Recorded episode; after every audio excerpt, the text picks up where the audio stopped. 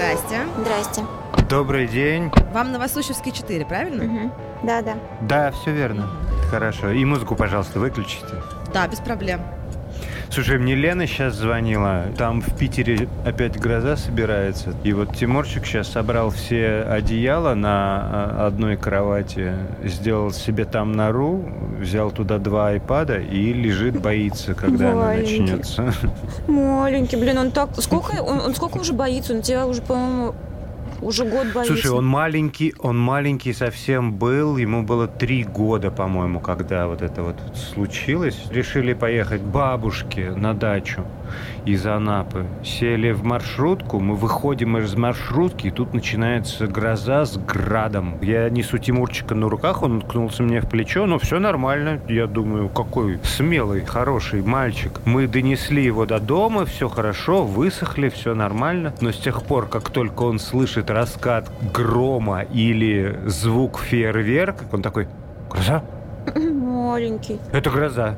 Блин, это так интересно, вот этот вот отложенный страх, да, то есть вот, что дети, они испугались, но только через какое-то время ты видишь, что они, как, насколько они реально испугались. У меня Ну. Лиза Волан-де-Морт вот так же боялась. Она посмотрела Гарри Поттера, вообще все нормально, легла спать, а через два дня она начала спать с иконкой, до сих пор спит с иконкой, и, я, и читает мусульманские молитвы, и в обнимку с иконкой спит, потому что иначе она не засыпала, потому что она боялась страшного страха из Гарри Поттера, короче. То есть через несколько дней только это наступило. Нифига себе.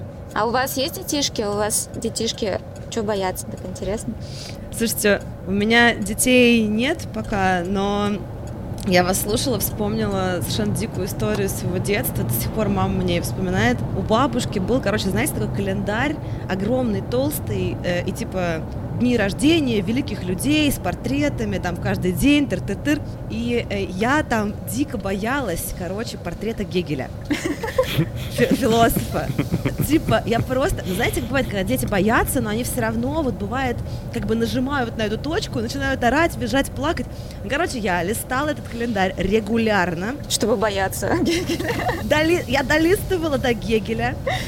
Начинала истошно орать, вопить, и мне виделся Гегель в гординах. Типа, я, я показывала на гордины, мне было, не знаю, года, ну, может, там, два с половиной, три, ну, то есть я вообще маленькая была, я, я очень, очень слабо это помню. И я показывала на гордины и говорила маме, болики, болики. Причем так интересно, они рандомно выбирают себе, что бояться вообще. Мгм, мгм. Ну, Гегель, в смысле, что? Господи, я вспомнила еще из взрослого, из своего, когда в третьем классе была, у нас был какой-то, была какая-то большая контрольная по математике. Я спала-спала, и потом утром просыпаюсь, прихожу к бабушке, и бабушка такая мне, ты, все хорошо у тебя? Я говорю, да-да-да, нормально. Она говорит, ты просто пришла ко мне ночью, разбудила и сказала, бабуля, у меня уравнение просто не решается, извини, пожалуйста. помоги». Блин, смешно. Да. А я рассказывала недавно прикольную историю в магазине, там что у вас было с этим, с яйцами, короче. Мы идем в магазин, в пятерочку, покупаем продукты. Местная пятерочка с жутко короткими коридорами. А я в зимней куртке, мне тяжело вообще там пройти. Я корзиной, короче, задел коробку с яйцами. Она упала. Думаю, надо заплатить. Потом думаю, такой, может, они спишут и не заметят. Я поставил ее на полку, взял другую и пошел. И тут смотрю, Тимурчик идет впереди меня, он заложил руки за спину и такой, и смотрит наверх по потолку, по углам. Я думаю, что он делает? И он мне такой за поворотом говорит, камер нет, камер нет, все нормально, все, идем. И я, я думаю, где он это мог? Он не смотрит боевиков никаких. Ну, то есть, не, ну, ну, что такое камеры? Он как бы, ну, с такого детства знает, что за ним следят, за ним большой брат Да, всегда следит. Я так, короче, развеселился, когда подходили кассе, я так сдерживал смех. А Тимурчик делал серьезное лицо такое, типа это... «М-м-м, Так, так, так. Играл Ну, а- роль. Отвлекающий маневр, да, да, да. Я, я подумал, ну, а не опасно ли это, что, ну, его такое поведение, как бы, изначально криминальное? Ну, то есть, ну, он не то, чтобы там плохо, папа, не. У меня Лиза в этом возрасте просто брала какую-то вещь, короче, и мы только дома обнаруживали, что мы что-то сперли из магазина. То есть она просто брала, и ты приходишь домой, а на Лизе какой-то, короче, ремень на пузе застегнут, какой-то там непонятный вообще. Или там какую-то сумочку. Ну, просто она такая берет, идет, идет, идет, и доходишь до магазина, в смысле, до дома доходишь, и у, у дверей ты видишь, что у ребенка что-то в руках. Камерами человек не запаривался, вообще просто что-то брал, вносил из магазина.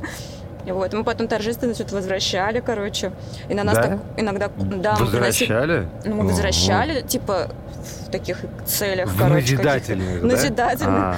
Слушайте, вам... Э, извините, печка не очень печет, потому что я что-то тут совсем э, Не, вообще, вообще можно еще... Нар- нормально? Можно, можно, можно выключить, если честно, вообще, в принципе, тут вообще. А, да? Да, хорошо, давайте сейчас убавлю хотя бы, потому что совсем... Спасибо. Парилка. Угу, всем.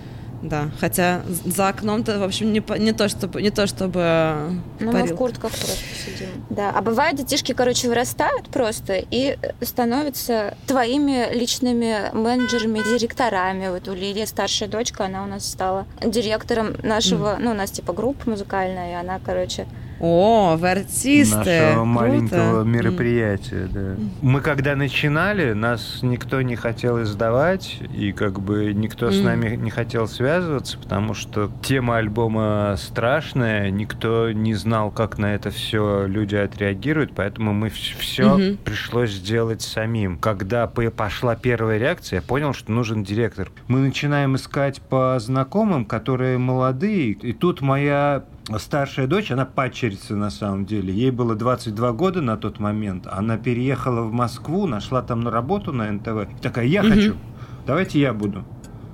А мы такие, опа, давай. Но у нас на самом деле было очень смешно. У нас первый год, как раз когда Лиза была нашим директором, у нас mm-hmm. хайпанула песня как раз «Татарин», которая называется, и очень много людей посмотрело этот клип. Слушайте, мне кажется, я видела даже его. О. Вот. И она, короче, коллекционировала комменты на вот этот клип, когда он у нас вышел. И... Она выбирала самую гадость, как бы, и, и лайкала. Самый у нее любимый был коммент. Знаете ли вы, что, типа, эта группа, ну, там матом написано было, я уж не помню, как там было написано, типа, что она нафиг никому не сдалась, эта группа, если бы не баба с НТВ. А она, собственно, и была этой бабой. Лиза коллекционировала вот эти свои комменты, и вот этот у нее был коммент про бабу с НТВ, короче, и мы ее с тех пор называли баба с НТВ. То есть она работала помощником продюсера на какой-то передаче, и на нее просто пошел тоже хайп дикий. То есть к ней начали обращаться артисты, чтобы она стала их директором, потому что она великая баба с НТВ, которая любого артиста, кор- короче, сделает звездой. И она тоже рассказывала, это было так прикольно. Сейчас Тимурчик подрастет тоже, мы его пристроим. У нас уже, в принципе, периодически как сессионный музыкант в этих в альбомах записывается. Серьезно, вот. семейный подряд. Слушайте, а вы вот на гастроли, когда ездите, вы берете э, Тимура и Лизу с собой? Или, или дома они остаются?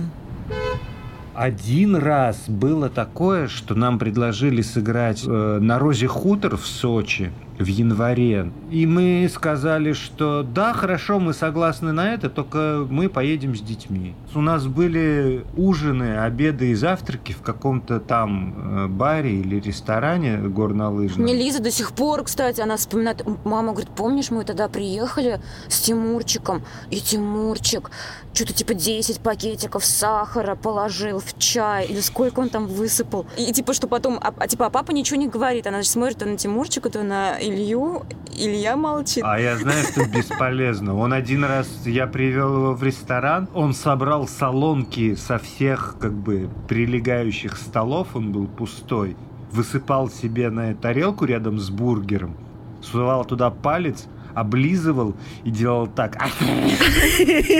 Ну, то есть его прям пробирало, и ему прям очень нравилось. И, короче, мы шли из этого ресторана до гостиницы, а это вверх, и, соответственно, эта дорога, она очищается, и весь снег складывается как бы на обочине. И на этой обочине сугроб, ну, там метра два с половиной. И они вскарабкались туда быстренько, быстренько построили. Мы пока разговариваем там, допиваем чай. Они там уже снеговиков налепили, а уже начало темнеть. Мы понимаем, что их надо забирать, и мы понимаем, что они нас не слышат просто. Ну, то есть это недалеко, но просто они настолько заняты своим делом. Мы начинаем туда забираться и понимаем, что как бы... А взрослый человек там пройти не может, потому что снег мягкий, как только ты делаешь шаг, ты проваливаешься по пояс минимум и не можешь вытащить ногу. Чтобы сделать второй шаг, то есть тебе приходится где-то минуту приминать снег. Это вообще был капец, реально. Ну, то есть вот твои дети вроде, да, вот они в доступе практически, и там уже темно, скоро ты их просто перестанешь видеть, потому что темнеет. А я уже ползти начал. Вот этот вот метод приминания Айгель придумала. Говорит, смотри, вот так вот делаешь, и как бы ты можешь сделать следующий шаг, но придется еще там вот так вот поделать.